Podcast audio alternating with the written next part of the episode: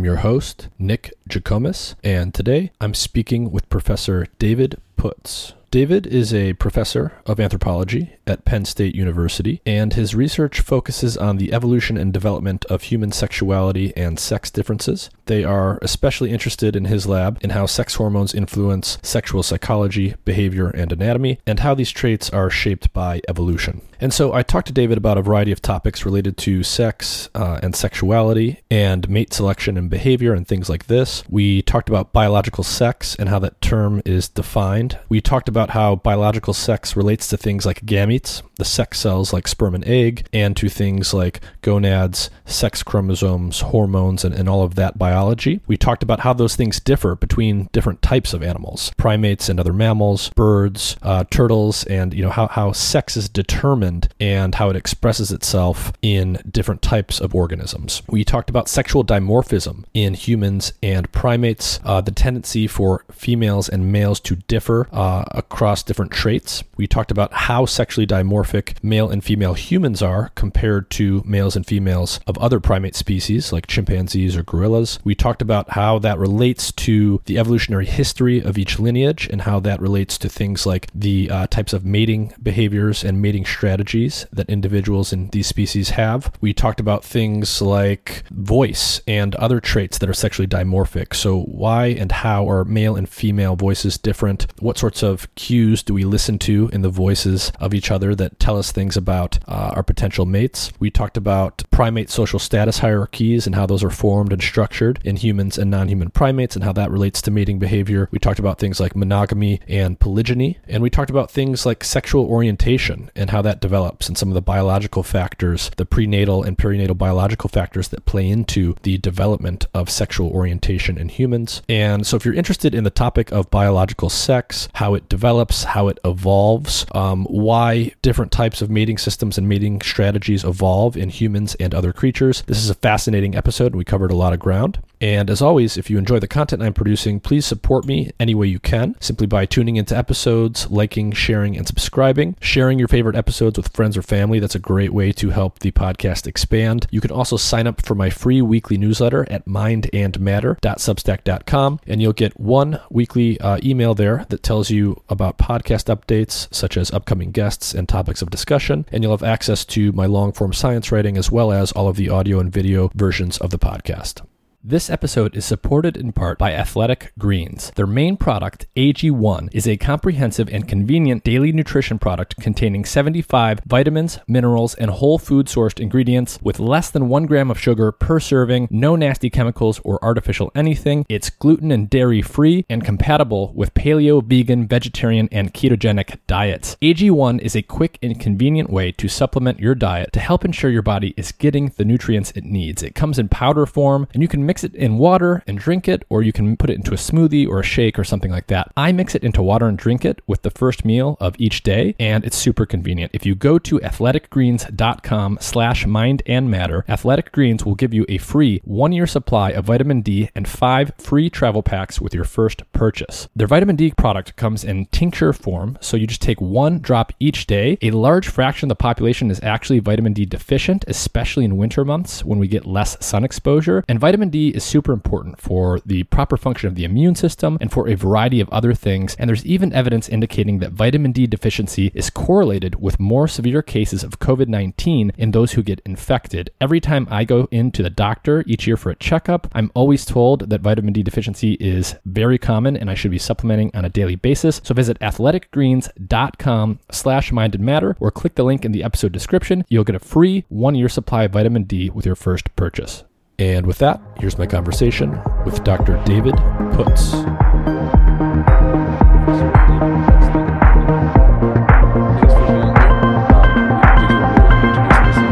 Yeah, go ahead and uh, tell people who you uh, are and, and what you study.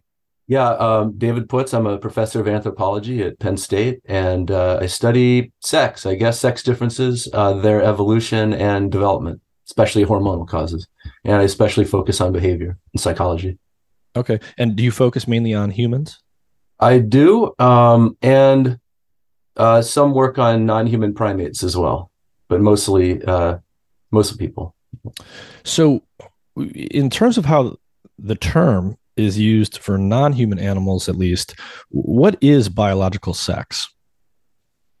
Yeah, biological sex um, refers to um, what we could be talking about a few, a couple of different things. One is that it's like sexual reproduction, which involves producing gametes and um, you know fusion of gametes and the d- DNA from two different parents to form a new individual. Um, but then if we're talking about sexes like males and females, then that just has to do with gamete size. Um, and so almost every time, you know, uh, many, most species that reproduce sexually have evolved um, sexes. There are a lot of species that reproduce sexually that don't have sexes at all. That is, like all the gametes are the same size and roughly there's sort of one um, uh, mode in the distribution. Um, but when sexes have evolved, they've they've evolved into two different morphs, two different sizes. There's the small ones and the big ones, and um, uh, you know, males are defined as the sex that produces smaller gametes, and females produce bigger gametes. And um, there's a ton of variation across species and the sorts of characteristics that males and females have. It doesn't have anything to do with external anatomy or body size or uh, anything like that. But if you know, if you're looking across species and want to know um, do they have sexes, well, then the, question is: are, is there one sort of uh, normal distribution of gamete size, or are there two different size gametes? And then if there are, then which sexes are males, which you know which are males and which are females, and that's just determined by which produces bigger gametes and which produces smaller ones. So. Mm. And so, what exactly are gametes? sorry, sex cells. So in, in animals, sperm and ova, and in plants, um, pollen and ova. I see. So so so in humans, right, males are associated with the the sperm, and females with eggs. Sperm right. are much smaller than eggs. Uh, yeah. They are less expensive in terms of their uh, metabolic cost to produce. Right. and that that's an important thing here. How, how, does that start to tie into it? The big one versus the small one and how that relates to the sexes and how they differ in other ways?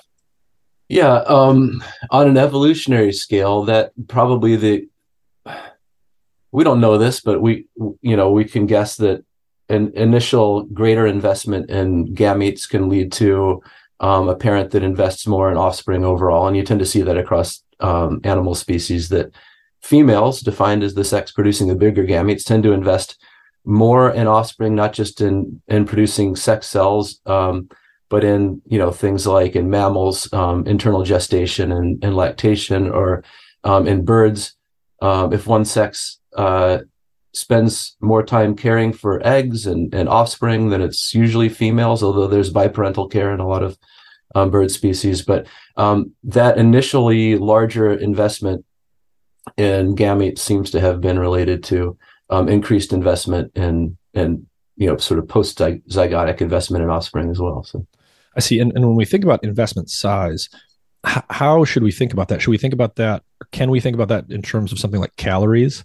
Like the the sex with ah, the big gamete yeah. is literally yeah. devoting more calories from their body to the offspring, right. or something like yeah, that. You can. Um, it all has to do with trade-offs and the way that parental investment was defined by um, evolutionary biologist Rob, Robert Trivers back in the 70s and i think this is a good definition and the one that most people use is that it's investment in current offspring whether that's calories time whatever um, that limits the parent's ability to produce more offspring mm. and so that's the trade-off that you know you, you have so much you know sort of finite resources and finite time um, to spend reproducing. Um, you've been se- able to sequester certain resources from your environment that you could use to produce offspring and care for offspring, and you have to sort of make trade-offs there. And then any anything that goes into um, caring for and producing um, one offspring then can't be used for others, or, or you know, and yeah, so that's that's what is meant by parental investment. Hmm.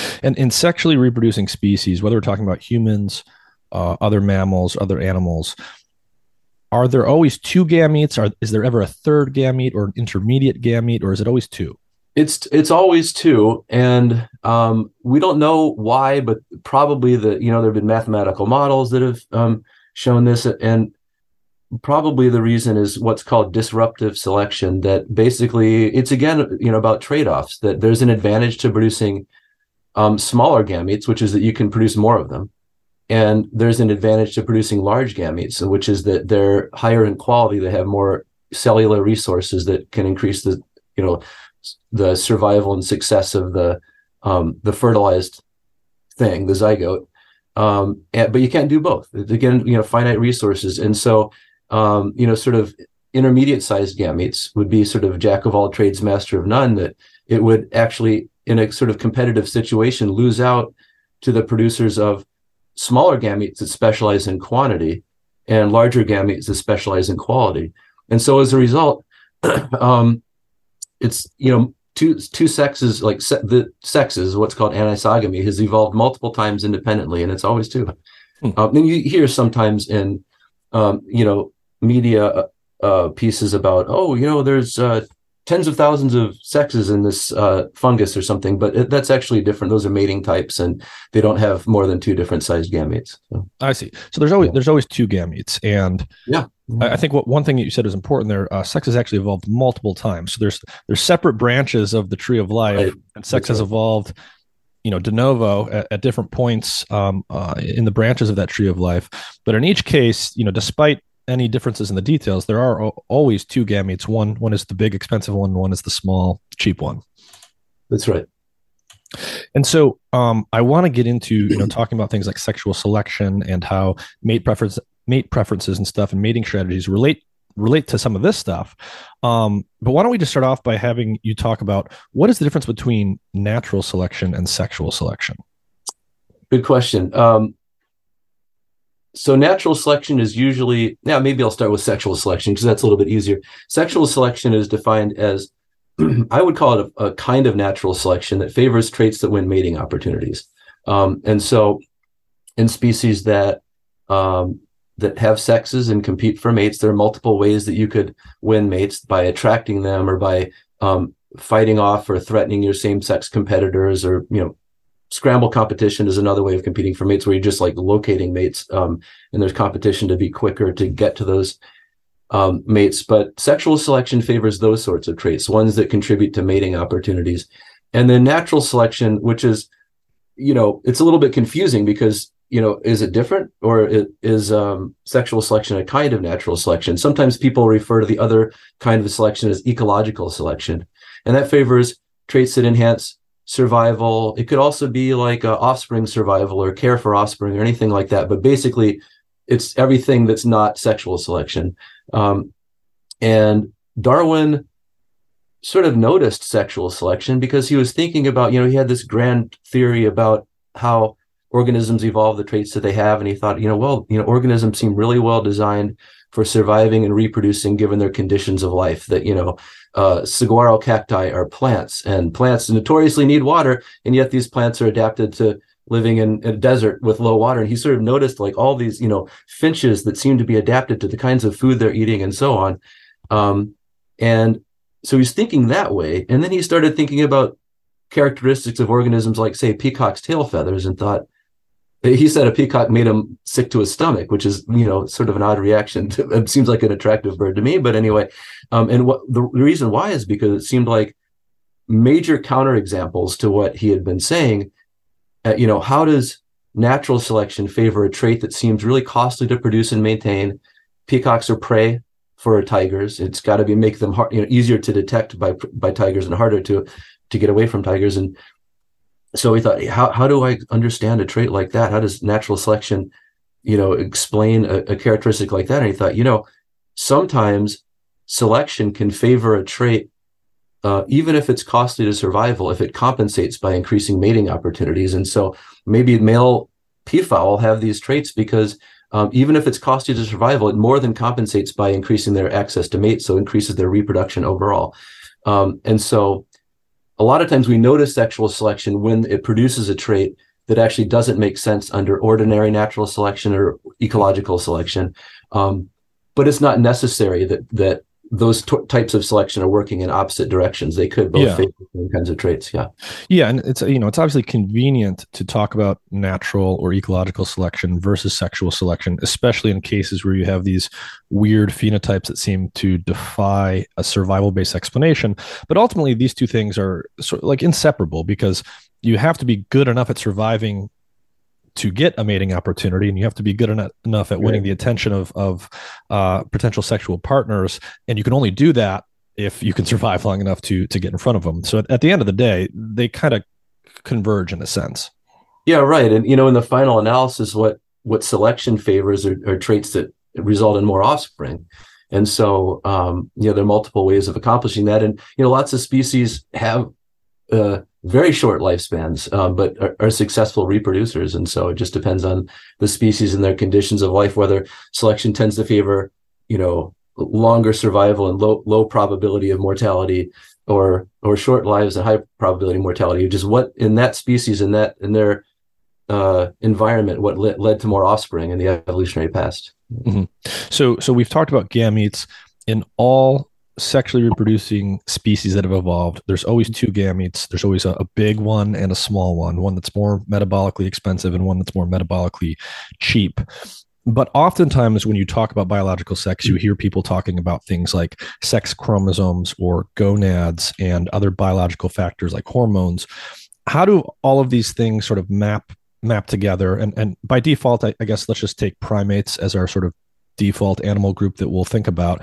So, how does sex relate to things like gametes and chromosomes and gonads? And is one of these more fundamental than the others? That's a really good question. First, I just want to clarify that um, I think you said something like in every every time that sexual reproduction exists, there are different sexes, but there are se- species that reproduce sexually that don't have sexes that have you know they're they don't have different size gametes. But when mm. sexes have evolved in sexually reproducing species, there have been two. But I so, so yeah, there's, yeah. there's species that sexually reproduce, but reproduce, but just sexes. have yeah, like uh, you know, blue. There's an a blue green algae called uh, Chlamydomonas that um, they yeah they reproduce sexually, they produce gametes, um, but they're all the same size. They don't have anisogamy. It's called iso same gamete gametes anisogamy, not same gametes. But so they don't, yeah, they don't, they have just one one size gamete. But when is, is the statement ahead. I made true for the animal kingdom? Oh, probably mostly That's true. Mostly I true. do teach this stuff, but I don't do research on it. So let me think. Um, hmm. I know it's kind of a tough question yeah, because yeah, we're talking about the whole tree of life, and if there's one exception, yeah, right. yeah, yeah, yeah, that's right. Um, yeah, and that that's kind of you know something I love about studying this stuff is um, the the incredible diversity uh, within species, like in humans, and then across species. It just makes it so so interesting to think about and study. And and I always feel like that when it, whenever I tell my students anything, I'm like, yeah, well, there's probably an exception to this, you know, even if I don't know about it. Um, but uh, okay, so given sexes, what about these associations with sex chromosomes, gonads, uh, other characteristics? Yeah, there's no necessary association. And I'll just give you some examples from other other animal species to to, to illustrate the point, and then we can talk about people because I know there's a lot of you know thinking and ink spilt and emotion about you know human sexes and and so on. Um, but there are plenty of animal species, uh, vertebrate species, in which um, the sexes are genetically identical. Um, mm. And so you've got species like, say, um, some turtles where sex is temperature dependent and it varies across species whether um, you know the the eggs closer to the middle of the clutch of eggs tend to be warmer and so sometimes those develop into males sometimes into females but there are no genetic differences between the sexes. Um, sex is just determined by the environment by the by temperature. And then there are other species like say um, sequentially hermaphroditic fish. Um, like the bluehead wrasse is an example where um, there, there's a tropical fish. Females are yellow, males are sort of blue and black, and I think they have a, like a white stripe. Um, and um, again, no genetic difference at all between the sexes, and they live in sort of they live in a reef, and the male um, defends the reef and has multiple females in there, and um, it, you know, as a consequence, has high mating success if a male is a territorial male because he has access to lots of females. If the male is removed because he dies or is eaten by a predator or an experimenter takes the male away, the biggest female changes into a male, and um, that's ha- you know within sort of minutes to hours, um, her behavior changes. Hmm. She becomes territorial and starts to court females. and then over the next, um, and then her pattern of gene expression changes to um, you know male typical patterns of gene expression. Her ovaries atrophy and the testes grow, and her external anatomy changes. So by two weeks, she now no longer looks like a female. She looks fully like a male. She and is, she, is her body now going to produce the other gamete? Yeah, it produces uh, produces sperm now. And again, there is no difference at all genetically between them. So, you know, the idea that like the essence of maleness is having a Y chromosome or something um, isn't right. Uh, it really is just about gamete size and, and, you know, birds also, I mean, they're, they're mm-hmm. also have genetic sex determination, but it's the other way around so that um, females are, are, the heterogametic sex. They're ZW, whereas males are ZZ. Um, so yeah, there's nothing about um, genes or um, chromosomes or anything like that that that is you know sort of fundamental to sex. Um, it's really about gamete size, and um, and same thing with like you know the traits that evolve to be associated with that. I mean, there are so-called sex role reverse species, including some birds where um, females are bigger, more aggressive with each other, more competitive for mates. Um, so yeah, that varies.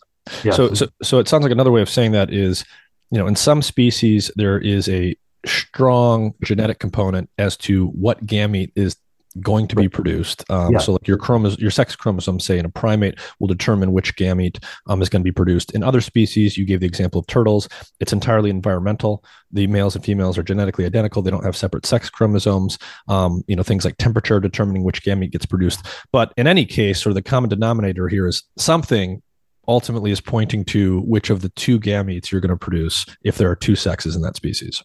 Yeah, that's right. And so, you know, sort of if you think about the evolutionary past of any particular species, then there were, as long as there are separate selection pressures operating on males and females, in other words, the traits that enable males to leave more offspring are different to some degree um, than the traits that enable females to leave more offspring. Then you've got sexual selection pressures sort of pulling the two sexes apart. And how do you accomplish that? Uh, especially given that males and females are the same species and have either identical DNA, like you know in bluehead wrasses or in some turtle species, or nearly identical DNA, like in humans, where you know males and females have all the same DNA except do you have a few genes that genes that are expressed on the Y chromosome, or do you have two copies of the X? Um, and so, how does selection pull the two sexes apart um, in a way that it, it you know, it, when it creates species differences, it does that by favoring different genes in the two species. With sexes, it can't do that. So how does it do it? Um, some mechanism to get the process started, and then almost always um, this involves producing gonadal hormones, mm. you know, like testosterone or estrogen, and that causes different patterns of gene expression of the same genes. So the sexes have the same genes, but they're expressed differently because of the the, the hormones that they produce, and and the the sort of trigger that starts off development in a male typical or female typical pattern just varies across species, whether it's genetic or environmental. I see. So, so the the differences in a sexually dimorphic species, I want to talk about what that means. Mm-hmm. Is you know you've got you've either got the small gamete or the big gamete, and then you're going to have a certain gonadal identity um, that is going to be tied to that, and that will lead to hormonal differences in development that are going to change the expression of the same set of genes that both individuals of each sex have in common. Yeah, that's exactly right. And of course, there there are exceptions, and there are well, you know, even in the same species, some traits you know um, develop uh, because of a different mechanism. But I'd say, the, yeah, that's the general idea. And so, you know, what you have in say humans is um, uh, an undifferentiated gonad that then can go one, either way, and that's determined by um, in humans and in other mammals by having an SRY gene on the Y chromosome. I see. So if you have a Y chromosome, you have this particular gene that is going to switch this uh, tissue to go down one developmental path, and in this case, become the testes. Um, and if that's not there, it goes down the other developmental path, path by default and becomes the ovaries. And so, yeah. can we just explicitly define here for people that don't know what are gonads? Uh, yeah, the testes are ovaries. Okay. Yeah, yeah I mean, I know. Um, when when I was a kid, I, I thought it was just uh, testes, but it's the general. general term. Yeah, just like I, I believe phallus means clitoris or penis, but it's often used just for penis. Oh, I see. There you go, and, little terminology. and and does the anal does, does is there an analogy here with the gametes? Are there are there two gonadal identities, or are there more than two? Can there be intermediate um, gonads? Well, let's see here. In primates, I mean, at least. Yeah, primates. Um, yeah, I guess just two. I mean, there could be all like, you know, you just we just talked about how a, a gene on the Y chromosome sets development one pathway or another, but there there's all kinds of variation um, that can occur in. Um, uh, sorry, you still there? Yes, yes. Go ahead. Okay, right. Yeah, your, your image went away for a minute. Um, it went away again. All right. Is that? Yeah, no, you're good. Continue. Okay. Um, yeah. The, anyway, there's all kinds of variation that that can occur, genetic variation or other things that can um, cause the development of gonads to you know be perhaps be intermediate, but there's not sort of another um, mode in the distribution like a you know there's not a third gamete, a third gonad type or um, you know that produces a third type of gamete or something like that. No but there's all kinds of variation and like any trait you can imagine. So including like, um, you know, I, t- I mentioned the SRY gene, this gene on the on the Y chromosome that causes the undifferentiated fetal gonads to become testes. If that gene happens to be translocated over onto an X chromosome, you could have a person with two X's who develops a male a male typical phenotype. Um, or if it's deleted from a Y, you could have a person that has XY but has a female mm-hmm. typical um, pheno- so, traits, you know, phenotyping yeah. traits. So the yeah. development of the testes in in humans is it's really about that SRY gene, which happens to naturally be on the Y chromosome. But if you artificially move it, you can you can get male typical development even in the absence of a, a, a, a typical sex chromosome configuration. Yeah, that's right. Um, and you know that's sort of the genetic difference between males and females that starts off a whole cascade of other differences.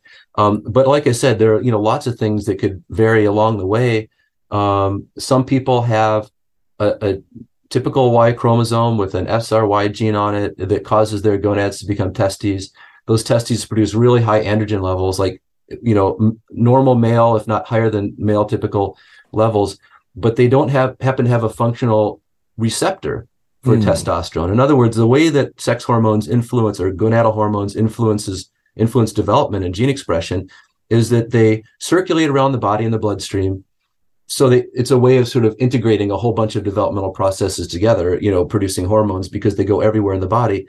And then any tissue in the body that has receptors for those hormones, it's a, you know, uh, like a, a, protein that it would uh, bind onto, then that hormone receptor complex goes into the nucleus of a cell and it influences gene expression, upregulates or downregulates various genes.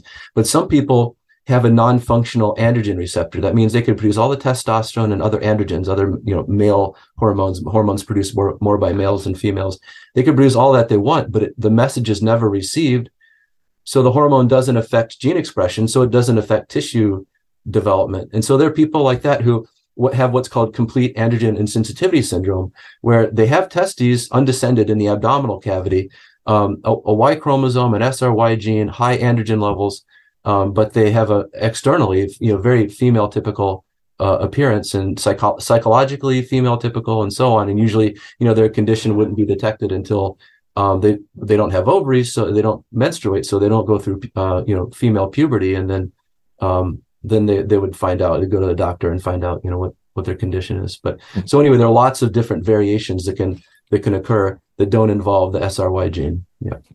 So as development proceeds, the gonadal identity that you have is going to determine sort of uh, the the ratios and the amounts of the various different hormones and things yeah. that are going to be circulating depending on the pattern that one has that's going to have a, a, cascade of effects in terms of how different tissues and organs develop and that will ultimately lead to systematic differences between the, the sexes, the the individuals in the population with the small gamete versus the large gamete, and if there's differences between them that are measurable, is that's what we call sexual dimorphism.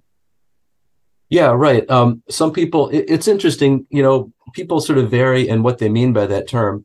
Um, I think most people mean um, just traits that exhibit um, a statistical sex difference. So it doesn't mean that the, the distributions don't overlap, but just that there's um, some, yeah, some statistical difference that's measurable. Um, so, you know, you could think of like height in humans, you know, there's um, plenty of overlap. You know, we know lots of women taller than the average guy and guys shorter than the average female, but there's a, you know, a, a sex difference that's easy to observe and you don't need a big group of people to see, to see that guys on average are taller than, uh, than females.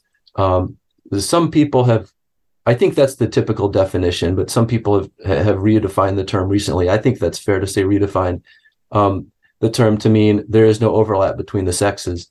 Um, I, you know, I think what I don't really care too much. I don't like to get bogged down on meanings, you know, just like let's be clear about what we mean and define the terms and then just try to understand the phenomenon we're trying to understand.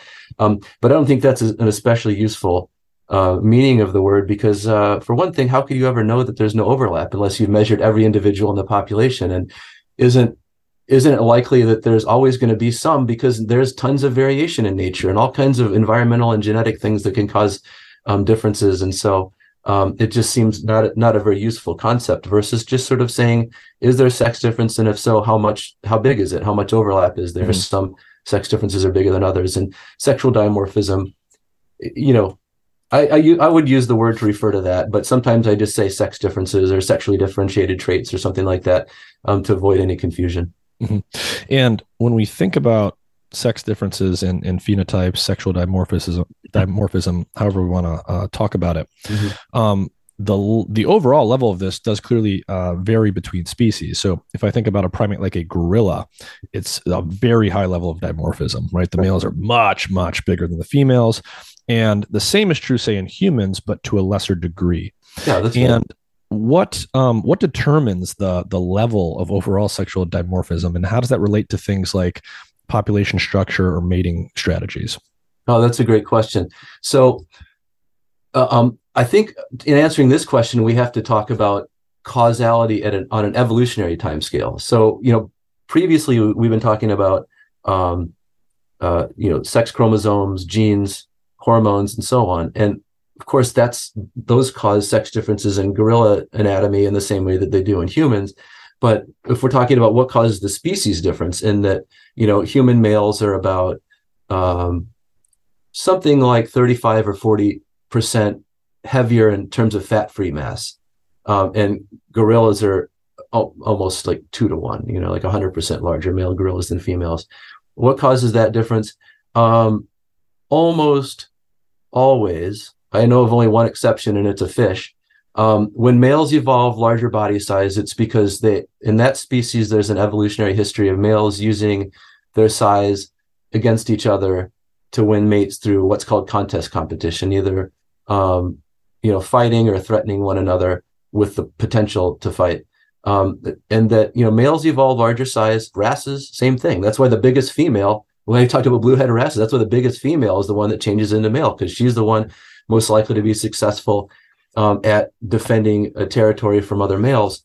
Um, but that said, I w- want to say this: um, the the the world record for the most sexually dimorphic mammal is um, elephant seals, where mm. males are something like seven to ten times the size of females in mass. Uh, depends on whether we're talking about northern elephant seals, like come up to California, or southern, which is like you know Antarctica and Chile. Um, that's pales in comparison to the world record for mo- most female and most species females are bigger than males um, it's surprising because we're more familiar with mammals and birds but if you look across insects where there are lots of insects and um, and fish and so on females tend to be bigger than males and the reason is because of selection for fecundity they can produce more eggs bigger eggs and so on and the record for sexual dimorphism in body size is a, a deep sea angler fish called a devilfish. Mm. Females are 500,000 times the size of males. You wouldn't even recognize them. And if a male is ever lucky, he's basically a swimming pair of gonads. And, and if he's ever lucky enough to find a female, then he fuses to her, loses his internal organs, loses his eyes, and just becomes a, a, a, pair, a pair, of gonads on her body. Um, and so, you know, that, that's an extreme. But generally, females are bigger because there's always selection on females to be larger for fecundity, for producing more and b- bigger eggs and so on. But in some species, there's even stronger selection on males to be large because successful males can reproduce at the rate of multiple females if they can, um, you know, uh, acquire, defend whatever from other males, uh, multiple females, like happens in wrasses and gorillas and so on. I see. So, so it has to do with the the nature of the male male competition for mate access. Yeah, yeah, both things. Yeah, the, the nature of, of male male competition, whether it's um, whether males are competing by attracting females or by um, trying to locate females or by um, producing more sperm or more motile sperm because you know the female mates with multiple males at the same time, or whether they're competing through contest competition through the use of force or threat of force against same-sex competitors to win mates. So number one, is that important to male? Was that important to male mating success ancestrally? Um, and number two, how important? You know, like mm-hmm. what's the intensity of sexual selection? How how big are the reproductive differences between males? You know, are there lots of males that leave zero offspring, and then some males that you know reproduce with dozens of females? And the the more intense sexual selection is, um, the the bigger the sex difference ought to be as well. Yeah. So how does the overall um, the overall amount of sexual dimorphism uh, when we look at uh, cross primate species, we look at gorillas, mm-hmm. chimpanzees, human beings. Where do humans fall in the distribution? Are we relatively l- uh, low in sexual dimorphism, high in sexual dimorphism, somewhere in the middle? Yeah, um, I would say that we are rel- somewhere in the middle, and that uh, you know if you look across primates in general in primates there's a substantial degree of male mating competition. So if you if you said well what's the average primate? Is sexual selection not very important? When i think about all the various you know um, uh, say monkeys that live in multi-male, multi-female groups and so on. I mean, the average primate has pretty intense male competition for mates. So saying that we're like the average primate suggests that there's pretty intense um, competition among our male ancestors for mating opportunities. But I will say that um, you know maybe especially anthropologists, but uh, but other social scientists as well, sort of disagree about the magnitude of the sex difference in body size. And I think one of the reason for that it should be like an empirical question though, where we've got data on millions of people. So why can't we agree on this, right? Um, I think the reason is that um, in non-human primates, when when you look or other animals, when you look at sex differences in say body mass, normally what you look at is just um, overall mass. You know, you what's the weight of a male, what's the weight of a female, or the mass of a male, mass of a female. Um, and if you look at that in humans, then um, you see that males are only maybe four, 15 to 20 percent um, heavier than females on average, and that's like kind of in, in the middle between a, a monogamous species um, and something with a species like say chimps, where males are pretty aggressively fight each other um, for mates. Um, however, um, other scientists studying this have said, yeah, but that's not. It's kind of comparing apples and oranges because other primates don't have these huge sex differences in body composition like humans do. Mm. Human females have 40% more more fat, and you know, we don't know exactly why. Um, may have to do with sexual selection on females. I kind of like that idea, but also, uh, you know, providing resources for uh, a big brain baby for a long time, you know, through gestation and, and lactation and, and sort of getting over the the the troughs and resource mm. availability. You need to have it stored up on your body. I see. So this is uh, this yeah. is interesting. So yeah. you know when we when we talk about sexual dimorphism, you know we can it's convenient maybe to sometimes think about it in overall, and it's yes. very easy to just look at the sort of most uh, visually salient thing, which is just how big or massive the males are versus the females. But individual traits can go in either direction when you're comparing two different species. So, so you just said we are less sexually dimorphic than chimps and other apes in terms of mass. If you just measure how many grams everyone weighs, but at the same time, we're more dimorphic in terms of body fat composition, like fat versus muscle composition. More, more dimorphic by far. The most of uh, you know, we don't have great data on body composition on a lot of primate species, and I, I published a chapter with some uh, colleagues recently where we, you know, I, I went online and I found every primate that I could where where we there was information on male and female um, fat-free mass, um, fat mass, and so on. And I only was able to locate maybe a dozen species. Um, but of those, we are far and away the most uh, sexually dimorphic in, in fat mass. And so if you take that, and most primates are not highly sexually dimorphic in, in body fat. And so if you look at the mass that would be most relevant to our male ancestors competing for mate, which is mates, which is really muscle mass, but let's just say we don't have that, but we do have fat-free mass or lean body mass. Um, then you look at that, then males are, then humans are more sexually dimorphic than chimps. Um, oh, I guess I actually could only find data on uh, the uh, bonobos, sometimes called pygmy chimps, um, mm-hmm. but they're probably about the same as as common chimps so a little bit more sexually dimorphic, but anyway, well outside the range of um, a monogamous species, and in in with a species where males have, um, you know, established dominance hierarchies and um, pretty intense mating competition.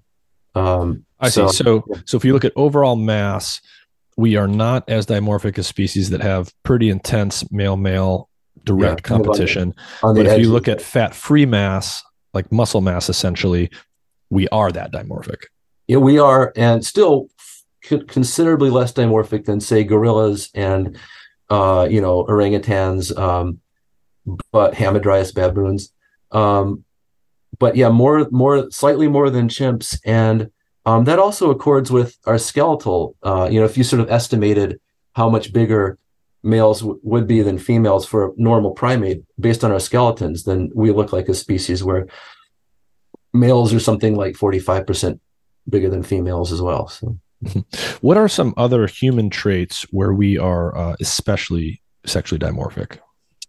Good question. Well, um, you're illustrating one with the the beard there. Um, so it, you know, that's kind of a. I think we kind of can take some of these traits for granted sometimes. Like, what is what is up with our growing hair um, from our faces all the time? And um, uh, and so that's one. Um, and voice. You know, my my lab has used the large sex differences in voice pitch. So there's, you know, there's not. I just give you one example. When I was a postdoc at, at, in neuroscience at Michigan State, I did a big sort of psychology study um, and recruited over 600 people. And the average speaking fundamental frequency, like the average speaking voice pitch, um, for um, every male was higher than every female. Oh, sorry, lower than every female. Um, so there, in other words, there's no overlap and voice pitch between uh, males and females and over 600 um, young adults. Um, so that's a really big sex difference that emerges at sexual maturity. You know, um, pre-pubertal boys and girls don't differ in, in voice pitch. It just happens that uh, when you know the testes start producing lots of testosterone, then all their various target tissues are affected, and that includes the vocal folds. It makes the vocal folds grow much longer and thicker. Uh, you know, males are about seven to eight percent taller than females and humans. And so you'd expect vocal folds in males if it just scales with body size, that males' vocal folds should be like seven or eight percent longer, but they're like 60% longer, almost, you know, 10 times mm. as hmm. as big of a sex difference as you'd predict based on the difference in body size. Um, and so as a consequence of some of some of these facts and that, you know, traits that are favored by sexual selection, like say deer's antlers and um, peacock's tail feathers, they tend to emerge at sexual maturity when they can start paying for their costs by helping win mating opportunities. And so you know, I thought about voices, you know, it seems like a trait that could well be related to male mating success and favored by sexual selection. And so that we've used that. And it's also eminently quantifiable. You know, you, you can mm-hmm. just record people's voices and, you know, voice pitch is just like one, one number. It's, you know, what's the rate of, um, vibrations per second, opening openings and closings of the vocal folds per second or hertz. Um, and so it's been a really useful model trait for us to study uh, sexual selection in humans, and that's highly sexually dimorphic. Um, you know, muscle mass, as we talked about. There are lots of behavioral sex differences as well, um, and psychological ones. Sexual orientation. You know, there's very little. There's overlap, but um, by far most males are attracted to females and vice versa. You know, that's one of the most sort of psychologically uh, largest sex differences in humans. I see. And then, so in terms, so speech is interesting, uh, or vocalization is interesting for a number mm-hmm. of reasons because we have speech, we we can talk and use language in ways that other primates can't. But there's all these non-linguistic elements like like pitch and and just sort of the the pattern of of auditory stimulus that you're emitting. What you know, what are how do non-linguistic elements of speech in the human voice, like pitch, how do they uh, play into how individuals perceive the opposite sex? So, what are the specific features of of the male voice that females tend to evaluate when they're doing mate selection, uh, and vice versa? Yeah, that's a good question. Um, the the work that we've done is mostly focused on the sexually differentiated or sexually dimorphic parts of the voice. So, voice pitch and also timbre, um, which has to do with the resonant frequencies of the vocal tract. So you can think of, um, you know, sort of voice production as being, well, we s- start to produce the sound by pushing air from our lungs past the vocal folds. They're sometimes called the vocal cords in the larynx, and that causes them to vibrate. And that's the source of the sound, vibrating vocal folds. And so longer, thicker uh, vocal folds vibrate more slowly. And if you've ever looked in a piano, you know the longer, thicker strings are the ones with lo- associated with lower notes, right? And so that's the source of the sound. And then the vocal tract above that um, determines what are called formant frequencies or the resonant frequencies. And males also have a vocal tract that's um, uh, you know about 15% longer than females so again about twice as big of a difference as you'd predict based on the difference in body size um, and so that makes a voice sound sort of richer and fuller. And, um, and that affects how people perceive the sort of uh, dominant status, uh, threat potential. I think that, you know, those sex differences probably evolved, you know, tens of millions of years ago in, in primates as a way of uh, intimidating other males, that males uh, sort of exaggerate their size um, acoustically by producing low pitched and low timbre um, vocalizations, and, and we've done some cross species um, research in primates to uh, that suggest that um, females prefer um, lower pitch, um, but not too low, and they don't care as much. It doesn't affect female preferences as much as it does uh, males' impressions of the sort of threat potential or status of another male.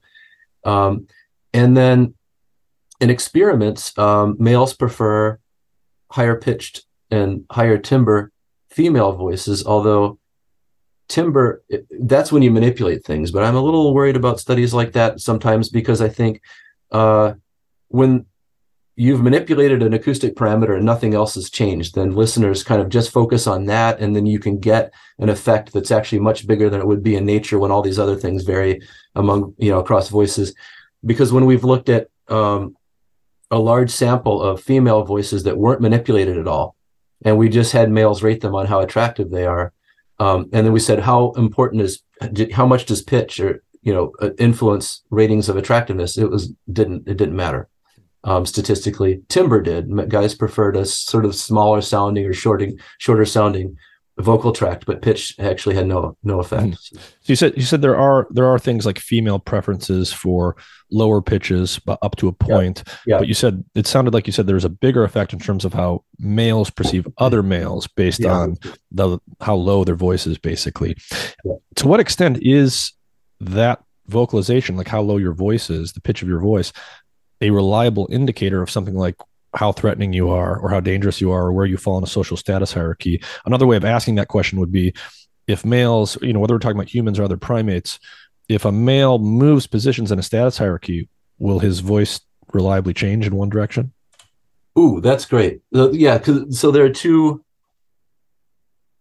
two answers um, to your initial question, um, which was you know sort of how uh, accurate are assessments made from these acoustic parameters. Mm-hmm. And then the other one is does voice change as a function of status?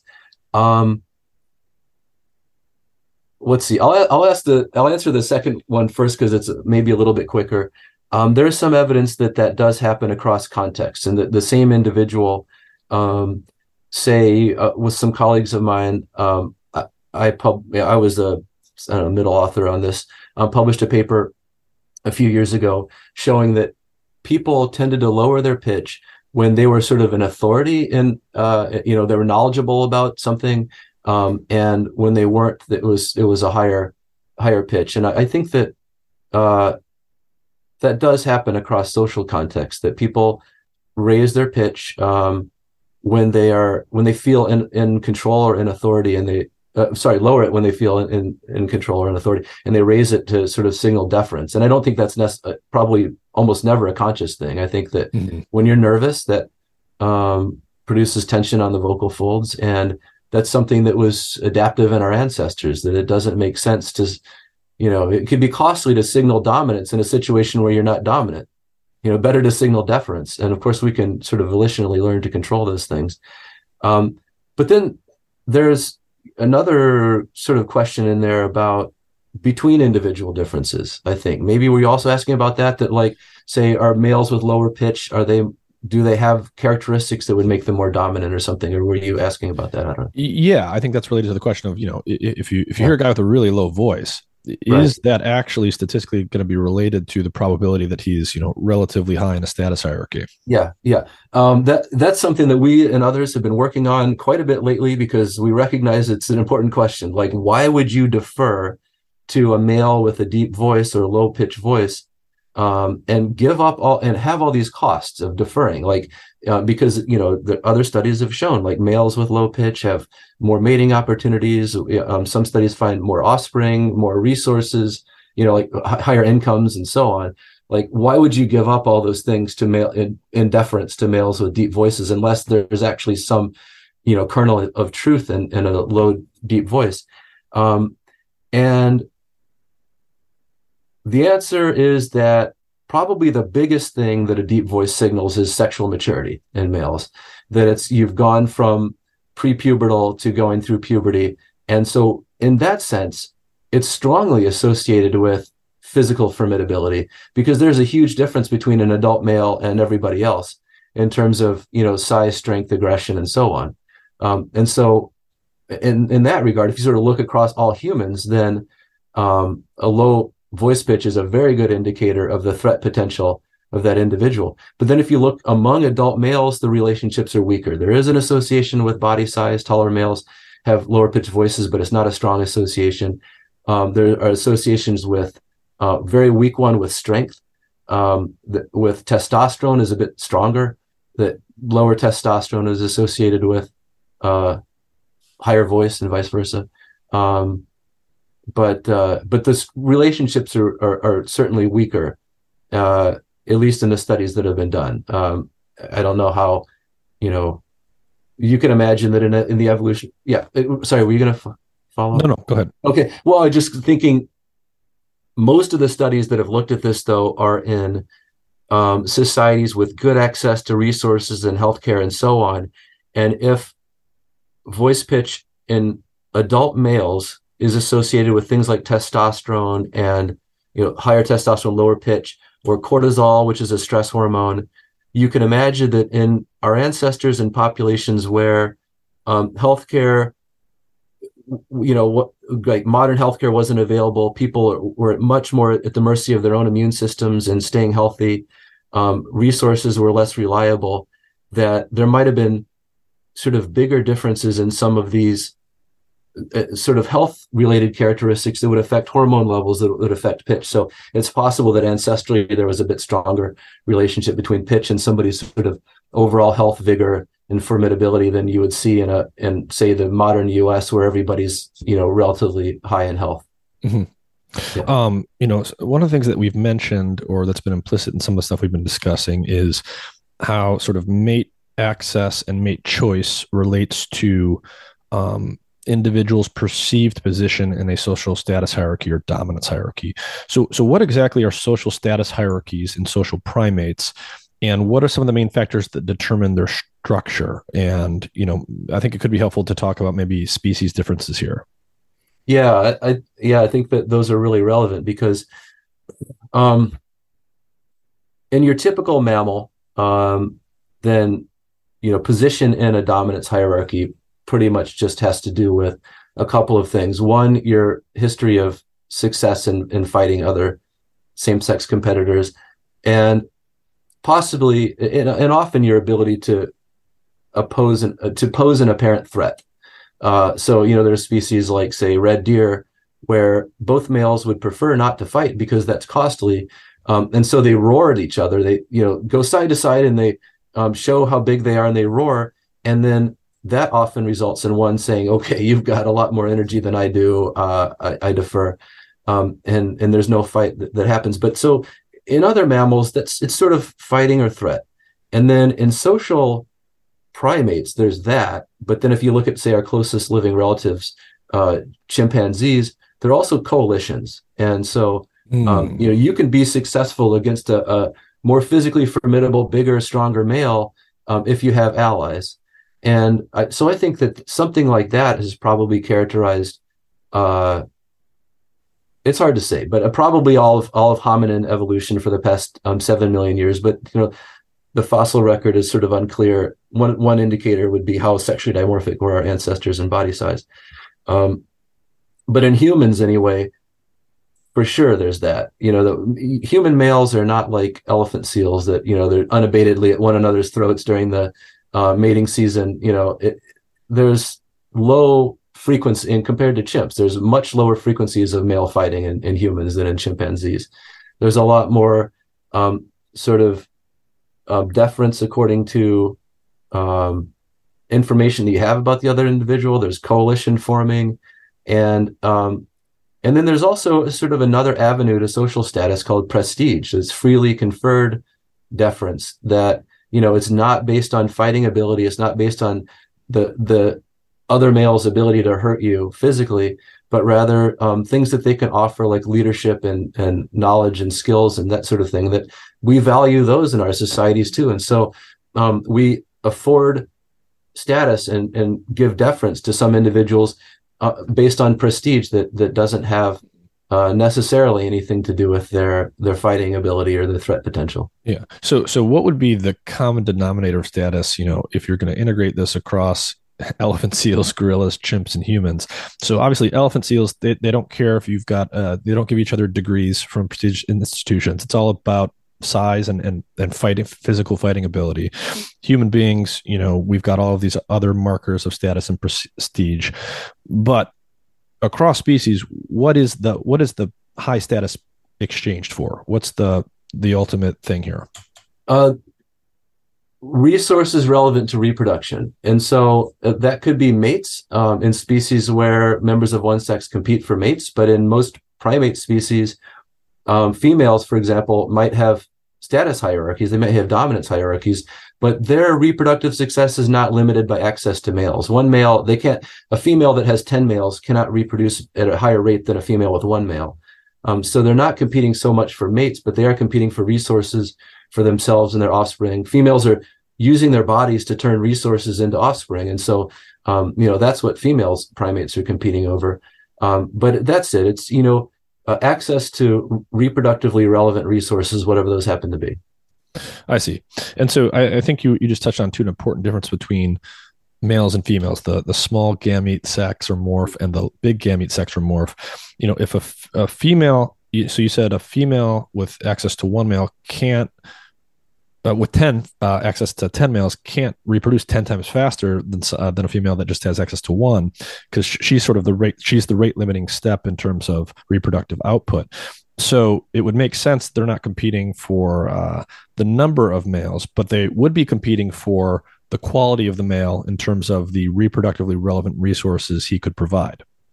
Yeah, absolutely. If if what males are providing is something that um, there's competition over, that means that the use of that characteristic by one female makes it at least partially unavailable to others. So if it's sperm, you know that like some males are higher in genetic quality than others then females might not be competing very much for those males because that male can inseminate all the females in the group and there's not a an issue with you know mating the one female mating with this male makes that male sperm unavailable to others but if males are doing something like providing parental care or resources or something like that mm. um, and males differ in their ability and willingness to provide those things then females could compete over um, over those yeah, over, ma- over mates. And I will say also that it's not always um, I just want to sort of make this little tweak um, because I think it's interesting. It's not always the sex with the uh, smaller gamete competing for mates, um, mm. because in some species, like say uh,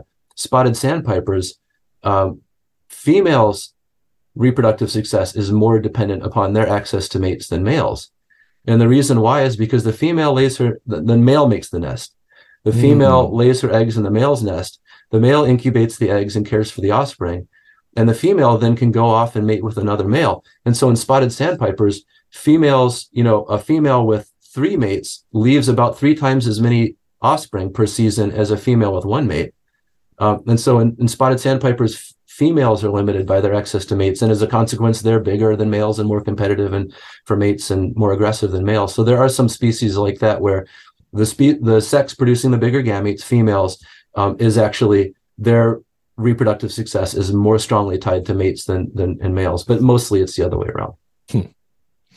And how does how do things like um, so we can think across species here, but you could also just think across present day and historical human cultures, you have different uh, um, uh, mating systems or or mating um, cultures that mm-hmm. emerge and stabilize. You know, sometimes some cultures are largely monogamous, sometimes they're large, largely polygynous. Um, so, what does that have to do with this? Why, why do different mating i don't know what you call that um, mating systems yes. or mating architectures why do they emerge and what does that have to do with things like mate availability and and population structure that's a really good question um, i don't think anybody really agrees on why um, these different mar- i guess you'd really probably call them like uh your mating uh, marriage systems or something because you know that's a, pretty much a human universal that um, humans engage in long-term uh, relationships that are sexual slash romantic and involve sort of they're socially agreed upon and they pretty much involve uh, people agreeing that these people are allowed to have sex with each other but other people are not um, if they're not in the marriage. Um, and so though whatever that's sort of marriage in a nutshell i suppose.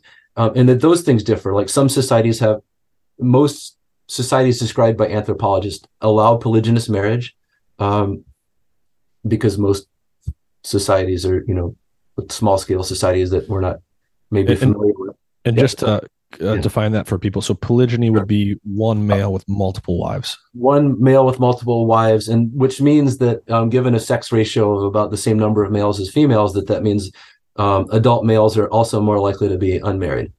Um, mm-hmm. There are other males out there with no no mates at all. Um, and you know the levels of polygynous marriage across societies are, are low. You know that um, mo- even in a polygynous a society with polygynous marriage, most marriages are monogamous. Other societies allow only monogamous marriage. Um, a small number of societies also have polyandrous marriage. One female m- married to multiple guys. They're often brothers, usually brothers. Um, and so there are two issues here. One, how those different marriage patterns develop, and um, that's not clear. Um, you know, probably things like religion have have a lot to do with it. Um, another one is how does that affect the intensity of mating competition? And th- the answer to that one is probably not a whole lot. And and the reason is that even in monogamous societies, societies that only allow monogamous marriage, the mating system is um, sort of effectively um, polygynous because males are more likely to divorce and remarry Mm. When they hmm. remarry, it's usually a younger spouse than their previous one, and they're more likely then to have to reproduce again with a second spouse. And so it's really just sort of like polygyny, but uh, expanded over time rather than you know uh, a single time. Yeah. I guess uh, yeah. In terms in terms of it never occurred to me in terms of sort of reproductive output or or uh, structure here serial monogamy is, is more like, like polygyny. polygyny. Yeah, yeah, that's right, de facto or something. Yeah, and so um, in the studies that have looked at, say, uh, typically when you have polygyny, then you have bigger variation in male reproductive success because some males are leaving lots of offspring and other males are leaving no offspring. Mm-hmm. And so there's more variation among males in their reproductive output. And when you compare that those variances across monogamous and polygynous societies, there really is not any systematic difference. You get big differences in uh, you know males having uh, big variation in, in, reproductive success in monogamous societies as well. So yeah. Hmm. yeah. Interesting. Um, and so what about like species differences here? So so humans sort of have this extra layer of of culture and you know formal taboos on on things like like marriages and um, you know how people relate to each other sexually. Um, but even in non-human primates um, you have species that uh, are more or less likely to form long-term pair bonds. And so in non non-human mammals why does something like uh, pair bonding in the long term evolve? What kind of um, population structures or yeah. whatever influence that um, there are this is getting slightly outside my expertise, but I, I, am going to um, offer some some informed uh, you know speculation. So there are some species like say gibbons and siamangs where monogamy um, seems to be about defending a mate from competitors, and in in those species, both males and females com- uh, defend their mate, and so b- both sexes call like uh, call they sing um, and they sometimes do duets. And both sexes seem to be sort of advertising to their same sex competitors, I'm here so you can stay away. And that de- that defends a mate. So that results in monogamous mating because they're each individually scaring away the you know other members of their sex. Um, in some South American monkeys that have either monogamous or even polyandrous mating, um, females are able to yeah, most primates fe- females give birth to singletons. They don't. We're not like you know pigs where you can have you know whatever. I don't know how many offspring they have in a typical litter 8, 10, 12, something a lot. Um, we don't have litters. We have one. Uh, but in some South American um, monkeys, females give birth to twins, and that requires a lot of parental care. And so, you know, a, a male can do well by tying himself to a single female and helping care for the offspring because she can produce a lot of offspring. Um, and so, you know, for males, it's like, well, should I, um, you know, not invest in this mate and her offspring and re-enter the mating pool and try to find another mate, or should I stick here and put my reproductive effort into caring for this mate and, and their offspring? Well, a female, and when a female can produce kind of a lot of offspring, um, then maybe sticking around is a better strategy. And so, um, yeah, I think that that's probably the the two sorts of um, types of monogamy that evolve in primates. But um, yeah, anyway, I, I, would defer to any one of my primatologist colleagues on that one. I see, but but the level of parental care required, and and how that's related to yeah. things like the the litter size, um, the number of offspring they had at one time, that would that does seem like it's a factor. Yeah, it does, and and also sort of the degree to which males can do something. You know, mm. and so in birds, 90% of, of birds are have at least passerine birds have social monogamy where both sexes make the nest together both sexes incubate the eggs and when the eggs hatch both sexes go off and get you know invertebrates and feed them to the nestlings but those are species where both sexes can do those activities you know that it's not like one sex would be better than the other. And so a male can increase his own reproductive success by increasing his mate's reproduction. Mm-hmm. um, but in you know mammals that's much harder because you know in most mammals are uh, you know have internal gestation right? And that's something that males can't do. Mm-hmm. and then um, all mammals uh, produce milk and that's something that males can't do. And so mm-hmm. everything is sort of biased against males being able to invest in offspring um, in mammals. But there's some cases where you just need a parent to care for you know to carry the offspring around or something like in you know marmosets and tamarins or in humans. And i think you know the, not enough has been written about this but certainly it's been discussed before that um, there was a point in hominin evolution in at which human males could invest and could really carry a big share of the load um, compared to other primates and that is with hunting which evolved somewhere around sort of one and a half to two million years ago in, in Homo erectus, probably, that we went from a typical great ape that ate a lot of plants and um, some meat to, to being a primate that ate a ton of meat. And now all of a sudden you can get big packets of calories, protein, fats, and that's something that a male could go off and, and acquire and provide to his mate and offspring and increase her reproductive success and and the survival of his offspring as a result. And I think that was a major turning point in human evolution where um, you know it probably not only decreased male competition for mates, but greatly increased male investment in, in mates and offspring.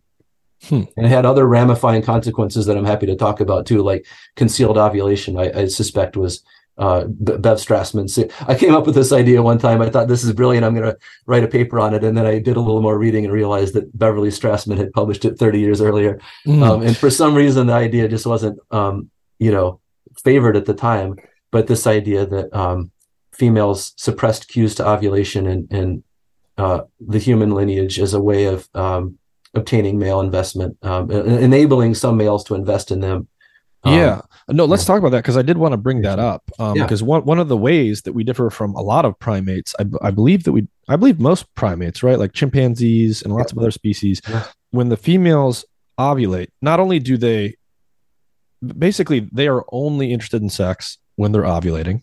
So they're really not receptive much at all outside of that window of their cycle.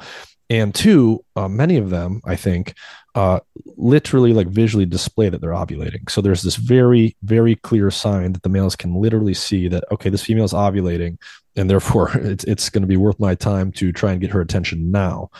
But humans don't do that. So can you unpack that for us? What is concealed ovulation and why why would that even be a thing? Yeah. Um, so in group living primates, females often advertise estrus, that is the, the fertile time around um, ovulation with genital swellings. And um, I wish I had some pictures to show you right now. I mean, I do. I could like pull them up or something, but I'll just you know wax poetic here. But um, the yeah, the genitals swell up to um, you know amazing conspicuous proportions, and that happens in chimps. It happens in lots of um, group living monkeys, um, and it's a signal um, you're right. Females are more sexually interested. They're more receptive, and they solicit copulations around ovulation, and they also produce these signals that then males can tell roughly the time. I mean, the, the genital swellings are usually start before uh, the fertile p- point of the cycle and continue afterward. But at least it's a window where males can tell that this is around when the female is ovulating, um, and um, in some species, it, it varies across species. And so, like in gorillas, uh, so in chimps, females have big genital swellings. In gorillas, not really. But apparently, um, you can tell even a human, you know, can, is can tell when a female is near ovulation. And in gorillas, because there are some changes in coloration and appearance and that sort of thing. But in humans, it's really like we suppressed cues to ovulation. It's not just that there wasn't strong selection to produce this big advertisement. It's like there was selection to cover up any possible cue. And I think the reason why that happened in humans, um, when you look at chimps and you see uh, which males mate with fertile females when females are in estrus and they they have these big genital mm-hmm. swellings, the alpha male that is the most dominant male in the group monopolizes copulations the whole fertile part of the cycle and even the day before and the day after. Um, okay, so for females, that's okay because males are not providing anything other than sperm. And so if that you let the males duke it out, the most successful, the most vigorous males, the males with the highest genetic quality are, are going to be tend to be the ones that achieve the highest status. And so, sure, mate with that male, and your offspring will have those genes and be healthier.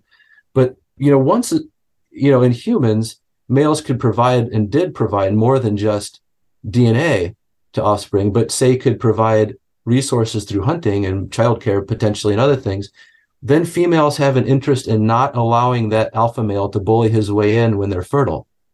If you if you if you have a male who would be say a subordinate male who would be willing to invest in you and your offspring, you have to facilitate that by not allowing the dominant male to fertilize you when you're fertile because then why would the subordinate male invest it's not his offspring anymore mm. and so you know and this is Bev Strassmann's idea but the the idea is that concealing ovulation from everybody makes it possible for a long-term mate to invest in his own offspring. And that means that those males could profitably go out and collect resources and provide them to, to the mate and offspring and be relatively assured that the offspring were going to be the male's own offspring rather than some dominant male. So anyway, that's that's the idea, and it makes a whole lot of sense to me. So I would think that, you know, sometime after the evolution of our own genus Homo, um, it, you know, probably in Homo erectus, that ovulatory cues started becoming suppressed.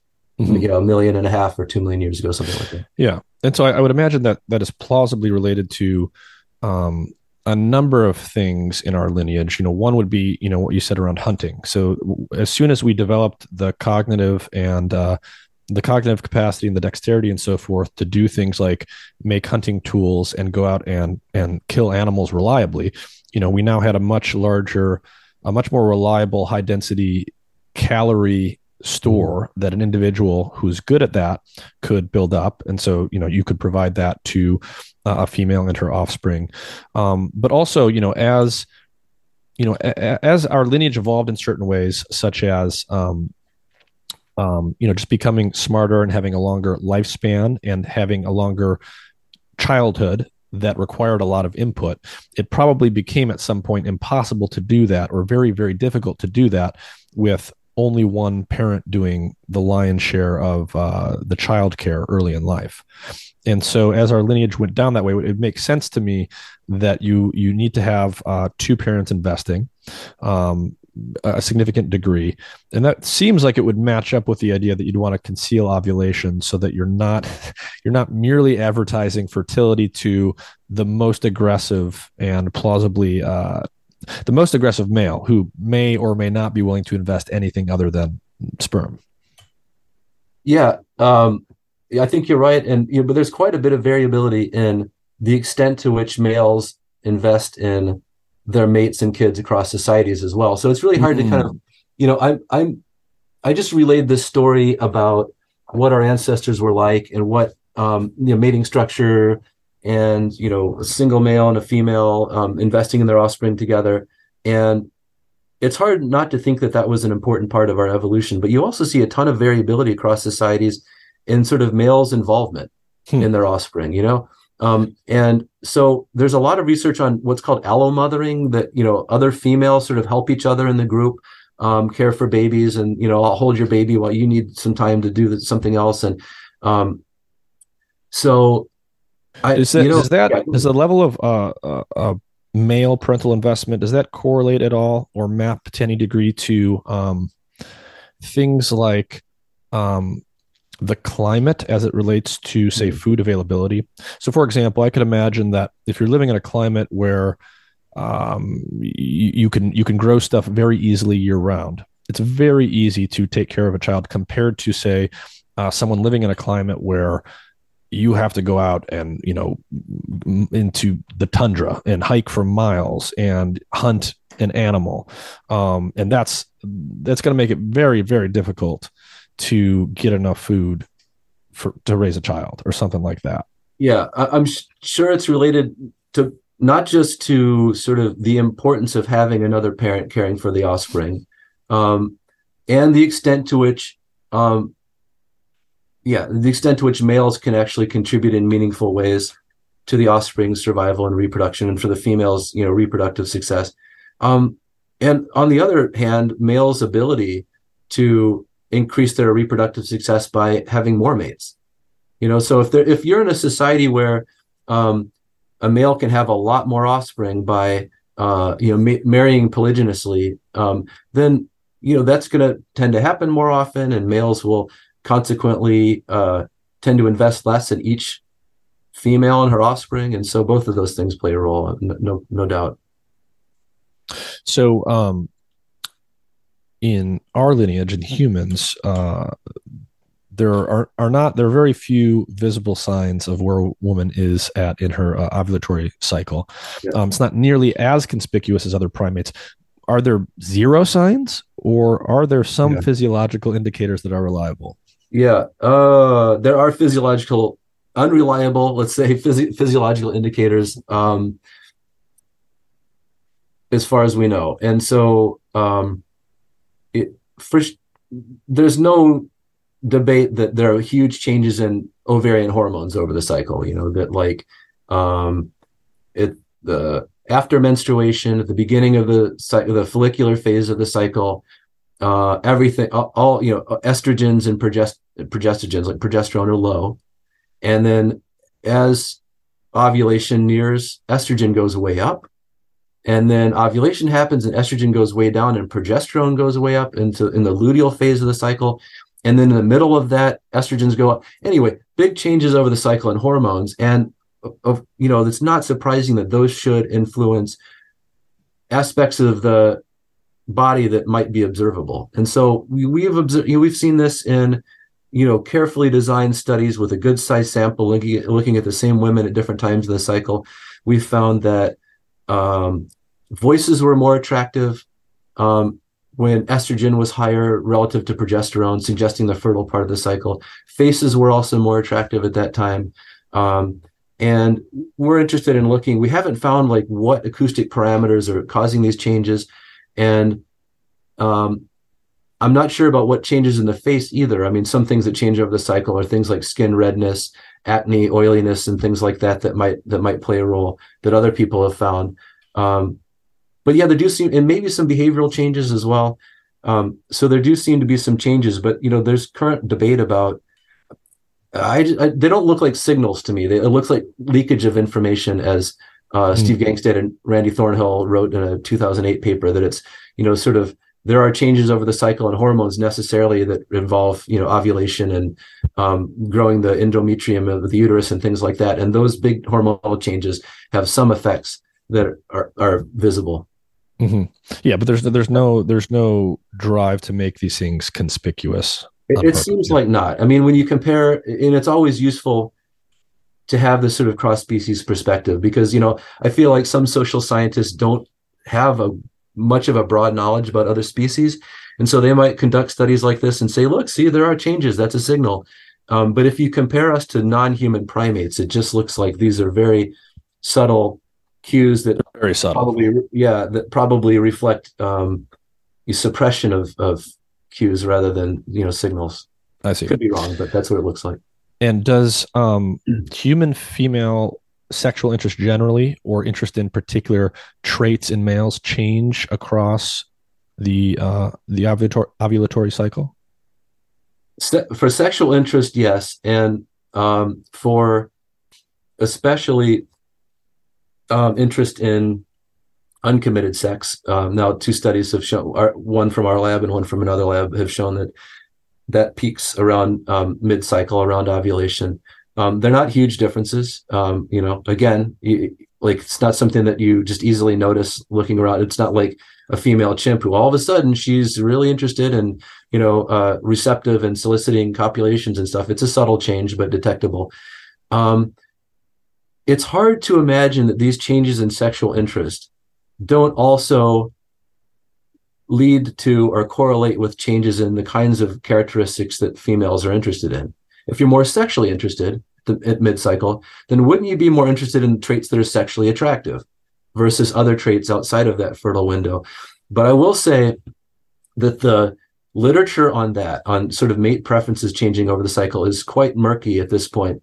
And a lot of the, you know, if you asked me 10 years ago, I would have said, and I did say, um, you know, in public talks, you know, this, the, you know, women's preferences change over the cycle so that they prefer more masculine males um, at, you know, near ovulation. Because at the time, the literature really, including stuff from from you know our own lab and stuff that I published as a grad student, part of my dissertation, really strong, you know, suggested that it was many convergent lines of evidence.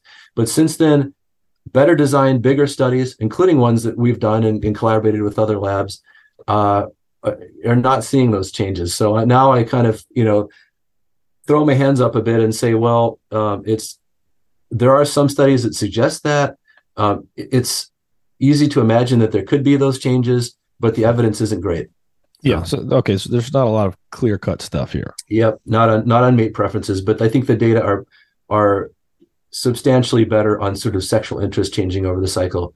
Um, and again, though, they're not huge changes. Mm-hmm. And, you know, sort of implicit in most of our discussion um, is is that we're talking about heterosexual uh, mating. Mm-hmm. Um, but obviously, uh, especially in humans, um, you have a variety of sexual orientation. So you have males that prefer females, obviously, but you also have males that prefer males, um, and and same same thing on the female side. So where does sexual orientation even come from? W- what determines it? Is is a, a lot of this stuff determined? Genetically, uh, prenatally, perinatally, very early in development, and and what are the factors at play here? What do we know about the the biological basis for sexual orientation in humans?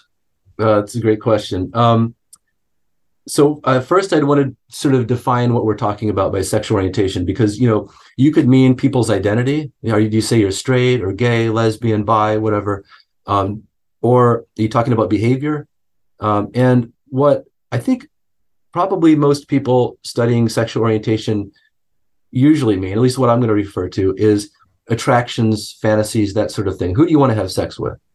Um, so, do, you know, you, uh, do you want to have sex only with males, only with females, both more equally? Uh, so, in terms of that, are you more androphilic, uh, attracted to males, or gynophilic, attracted to females?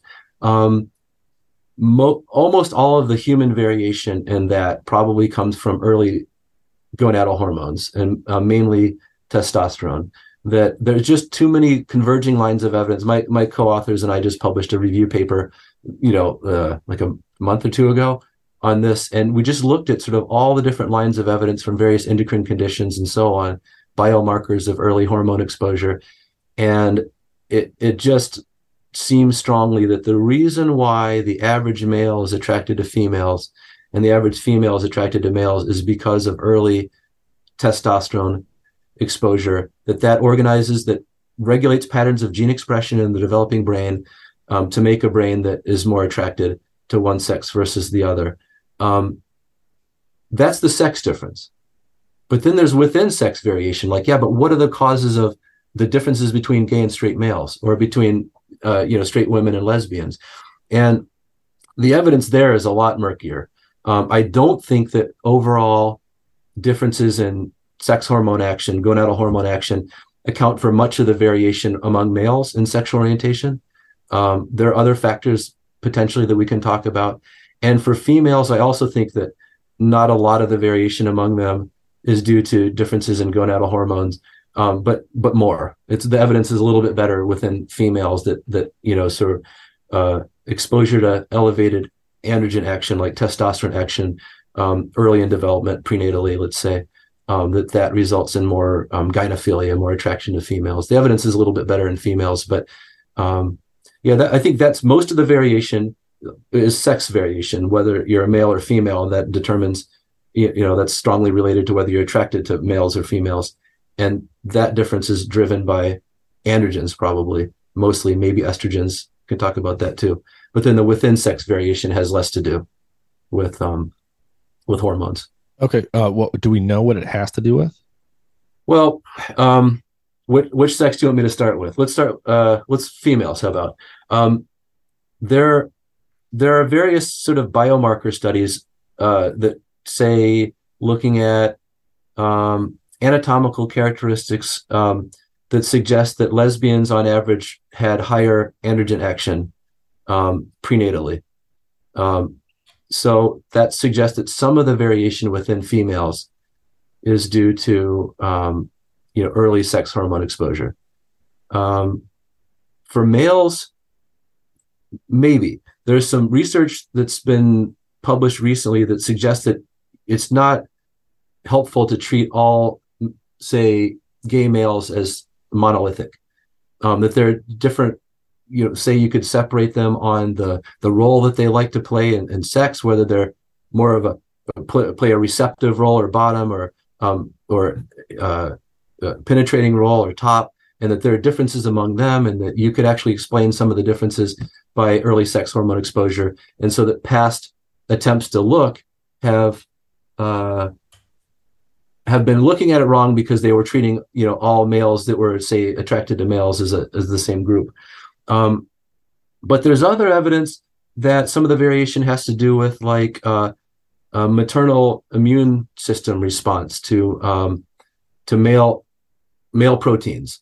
Hmm. That when moms uh, carry a son, there are proteins that are produced because males and females have some different DNA. Males have a Y chromosome. There's some genes on the Y chromosome that produce proteins that the mom's body, if she's exposed to them, would she would they would her body would recognize that as a foreign protein, and her immune system would mount a response to it. Say that's not mine. Um, I'm going to produce antibodies to it so that I can mount an immune, the typical immune response that all of our bodies have to foreign proteins. And that if moms carry more sons, then they'll be exposed more often or, or to higher levels of male proteins, and they could have an immune response that could then affect the neural development of subsequent sons. And there's some evidence that that's the case. That hmm. moms who have who have given birth to more sons um, are more likely to have later born sons are more likely to be gay. Hmm. Um, and even some evidence that um, moms who have who have gay sons and have had more previous males that they have uh, higher levels of a of a protein that's made on the on the Y chromosome. So that you know that that explains some of the variation, maybe about a quarter of the variation. Um, in male sexual orientation. Quarter, yeah, I mean, so that would be fairly substantial amount of variation explained. Yeah, actually, it would be a substantial. I guess I, think I misspoke because it's a quarter of the cases of gay males. Um, is that? I guess that's not quite the same thing. Anyway, um, so if you if you think like, what are the predictors of a male being uh, attracted to females or male of the males attracted to other males? About maybe a, a fifth to a quarter um, can be attributed to uh, this so-called uh, birth order effect, fraternal birth order effect. Interesting. So, so there's a correlation between how many sons a woman has had and mm-hmm. the probability of a son be, uh, being homosexual later in life. Yeah. So more right. more sons is positively correlated with that. Yeah, and the well, at least the last estimate I knew of, um, each subsequent son increase each each son increases a subsequent son's chance of being gay by about a third of the base rate. Hmm. So if you think of a male has about male or random in the population has about a three percent chance of being gay. Then if he has one older brother, it's a third of that, so he has a four percent chance, and then hmm. two older brothers a five percent. So you need like you know whatever it is, forty eight older brothers to probably be gay. It's not like you know, right, right, right. That's a lot of older brothers. it hasn't happened yet. Interesting. Um, and so what, like, what do we know about, you know, are there any, um, is, is the prenatal or perinatal environment, the hormonal environment that, that a woman has in her uterus while she is pregnant, has that been changing over time in any systematic way? Mm. Like I, there's been a lot of chatter recently about like things in our diet and yeah, things yeah, in the environment that are having say estrogenic versus androgenic effects is is are there environmental factors that we know are making hormonal environments in utero say more estrogenic or androgenic or, th- or anything like that? Sorry i did yeah i didn't see where you're going with that. I get it. Um yeah uh, no doubt. And i mean that's something that's not unique to humans. Like there are um well there's a bat species where males um sometimes lactate, and it's thought that it's because the fruit they eat has high estrogens. And so, I mean, it's you know, uh, probably across species, there are environmental um, hormones that have similar effects um, in, in, the body once they get in there, and um, so that seems to be the case in people too. But I don't really know, you know, the extent of it, and I don't think that the data are very good on sort of how how big these effects are and what what consequences they're having. Um, but I also don't know that literature very well, so you know, I don't know how expertly I can I can answer that question. Got it. Um, so what uh, what other types of things have you published on recently, or is your lab working on? What are some of the big questions um, that you've been thinking about? Well, yeah, that's thanks for asking that. Um, yeah, the research in our lab sort of is two pronged, and it's all focused on sort of understanding sex differences, sexual variation. Um, and so the one is the sort of evolutionary questions. And so we tend to focus on sexual selection and, and understanding that we're using voice, but we're looking at lots of characteristics, faces, and so on. Um, and then the other prong is more of the sort of proximate developmental stuff like uh, sex hormones. And so one of one of our lines of research recently is looking at um, people with con- uh, an endocrine condition called IHH, idiopathic hypogonadotropic hypogonadism, which is a mouthful, so IHH works. Um, and people with this condition could be both sexes, produce very low levels of gonadal hormones before they're born, and then none after they're born until they would never do that until they get on hormone replacement therapy sometime usually after the normal time of puberty because they don't go start going through puberty. The, and the reason why it has to do with their hypothalamus, part of the brain, just never it doesn't have the cells or they're non-functional to start off the pathway to tell the gonads to produce gonadal hormones. So the hypothalamus doesn't tell the pituitary to tell the gonads to produce gonadal hormones. And so we can study people with this condition and say, what are the effects on males or on females of having been exposed to very low levels of androgens like testosterone or estrogens like estradiol on psychology and behavior. Um, and so that's been really interesting to us because um, that condition, IHH, was almost unstudied. There was one paper published in 1981, I think, looking at psychology in people with this condition. And it provides a really useful source of information. I mean, not just to help people with IHH and and make decisions about hormone replacement therapy and so on, and understand themselves and their psychology a little bit better. Um, and cl- clinicians um, helping people with IHH, but also helping us understand sort of the processes of the sexual differentiation of the brain, psychology, and behavior in humans.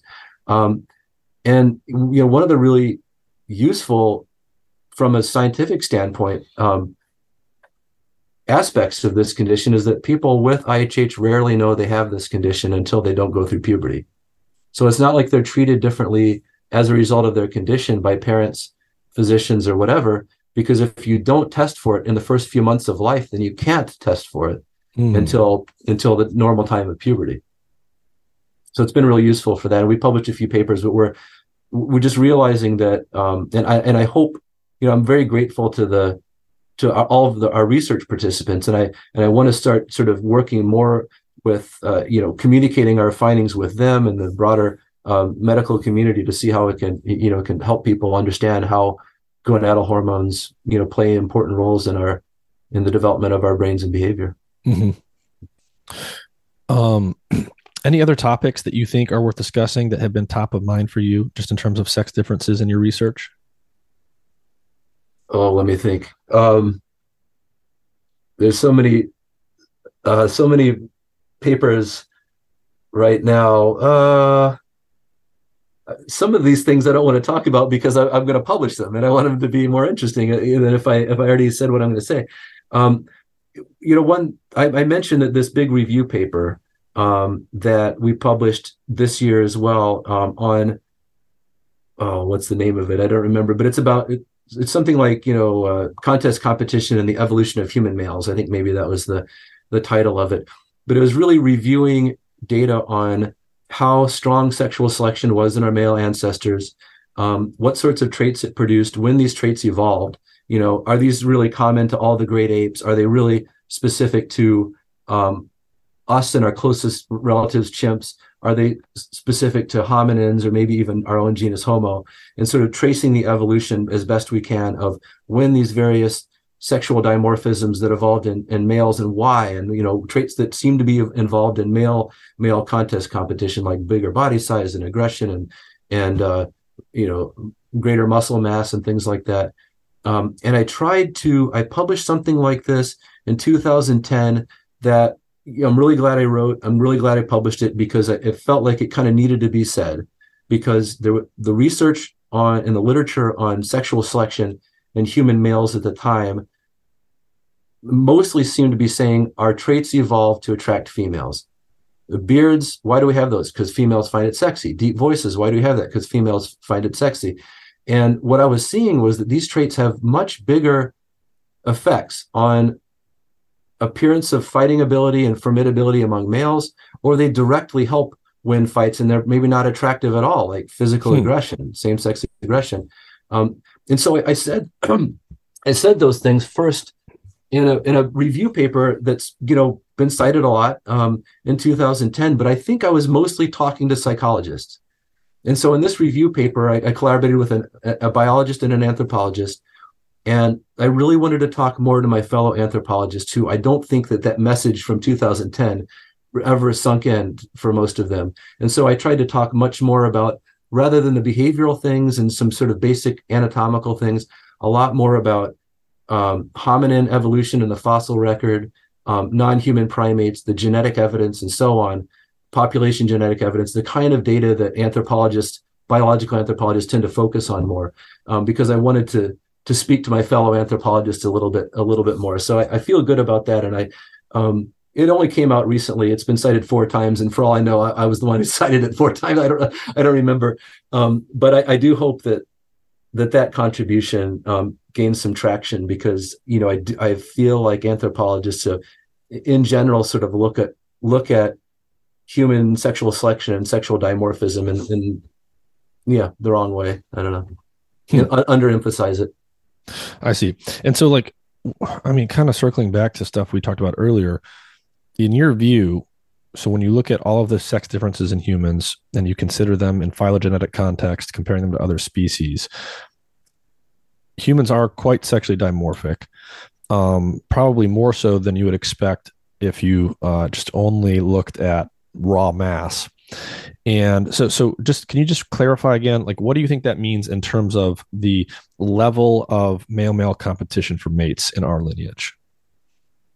I think that um, it, it suggests that the level of male male competition for mates in our ancestors over the last several hundred thousand years, let's say, was uh, maybe pretty average for a primate, which is pretty high um, mm-hmm. for a mammal. And you know, we're not an extreme. We're not like you know gorillas or orangutans, but I think it was pretty high.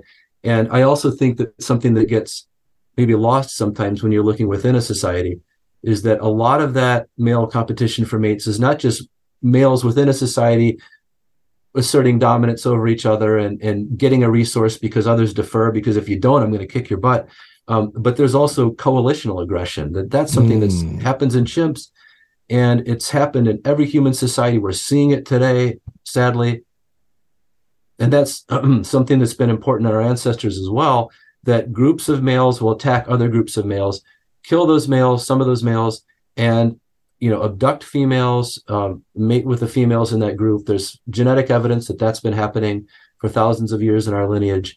Um, but for all we know, millions of years, given that really similar patterns occur in chimpanzees, um, and we share a common ancestor with them, you know, seven million years ago or something. Um, so anyway, I think that's an important form of male competition for mates that mm-hmm. um, it's not some, just individuals some, against individuals, but it's the right. ability to form competing groups. Mm-hmm. Yeah, and and you know, plenty of anthropologists and other social scientists they focus on that, you know, on coalitional aggression, how important that is. Um, but other ones who are just sort of trying to estimate um, how strong was sexual selection in our male ancestors uh, maybe miss that because they're looking only at within group variation. Hmm. Yeah. Um, well, David, we've covered a lot. Um, is there anything that you want to reiterate or emphasize um, based on everything that we said before we sign off? Um, let me think here. I guess there isn't. Um, maybe one thing. Yeah, I have two messages. I guess one one is something that I like to I realized several years ago that I wanted to tell my students when I when I first introduced them to the idea of sexual selection in humans. And I got to a point in the lecture where I thought, I'm worried that I gave you the wrong impression. That um, I've depicted an, a picture of humanity where males and females are so different, we might as well be different species and we can't understand each other. And you know, I show this uh, the the cover of uh, Men Are from Mars and Women Are from Venus, and I say I, am worried I gave you this impression, um, when truly, and then I show a nice picture of our beautiful blue planet. You know, we're from Earth, and you know we're the same species. Males and females have almost the same DNA, and we're similar on many many dimensions. However, there are somewhat dimensions where we differ a lot. And the interesting thing is that we can use evolutionary theory, and in particular sexual selection theory, to make predictions about where those sex differences will, will lie and even you know the direction of those sex differences and so on and that's interesting because it, it allows us to use the tools of evolutionary biology to understand ourselves and our differences. But I also don't want, I just feel like it's a false impression to say, to, to give them to only emphasize the differences and not emphasize not only how similar we are in many dimensions, but also the degree of overlap and even the traits that show sex differences. So that's one thing. And the other is I sometimes worry that I give this impression that then we're fated to be the way our ancestors were. That, you know, mm. because it was in our evolutionary past, um, human males are just going to be aggressive and they're, you know, with each other and with females and that sort of thing. And um, and that's not right because you know we're incredibly intelligent and social and we respond to social learning and social conditioning um, and so there may be factors like gonadal hormone production that predisposes a brain to like engaging in rough and tumble play and play fighting and to be more to, to tend to respond to social situations more with physical aggression than with other things. But that it doesn't mean that we're fated to do that because we are highly skilled social learners that you know we can um, we can design social in programs that that you know minimize or reduce these or maybe obliterate these sex differences.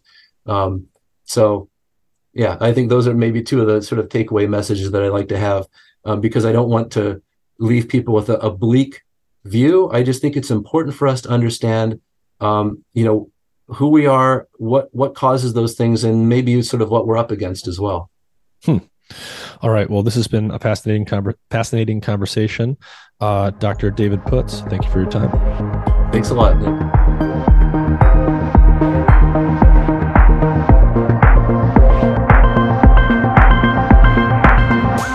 Hey everyone, I want to take a minute to tell you about a really cool health monitoring device I've been using for several weeks. It's called Lumen and it's a handheld, pocket sized device with a sleek design. It measures CO2 levels in your breath, which allows their technology to determine the extent to which your body is burning fats versus carbohydrates. Lumen helps improve your metabolic flexibility, your body's efficiency in shifting between using fats and carbs. It improves your ability to burn fat, which decreases your hunger levels and makes your body less dependent on snacking, and it can increase your energy levels by helping you develop a high functioning metabolism. I use this device in the morning, before bed, and after meals and workouts to track my metabolism. With just a couple weeks of use, I learned a lot about which foods were causing my body to burn mostly fat, mostly carbs, or both, as well as how long I need to fast fast each day to promote fat burning. Lumen is great for anyone looking to optimize their health for either weight loss or athletic performance. The easy to use app allows you to track your results together with what you're eating and how you're exercising, and it syncs with other devices like the Apple Watch. Click the link in the episode description to learn more and use the code MIND, M I N D, in all capital letters to get $50 off your Lumen device today.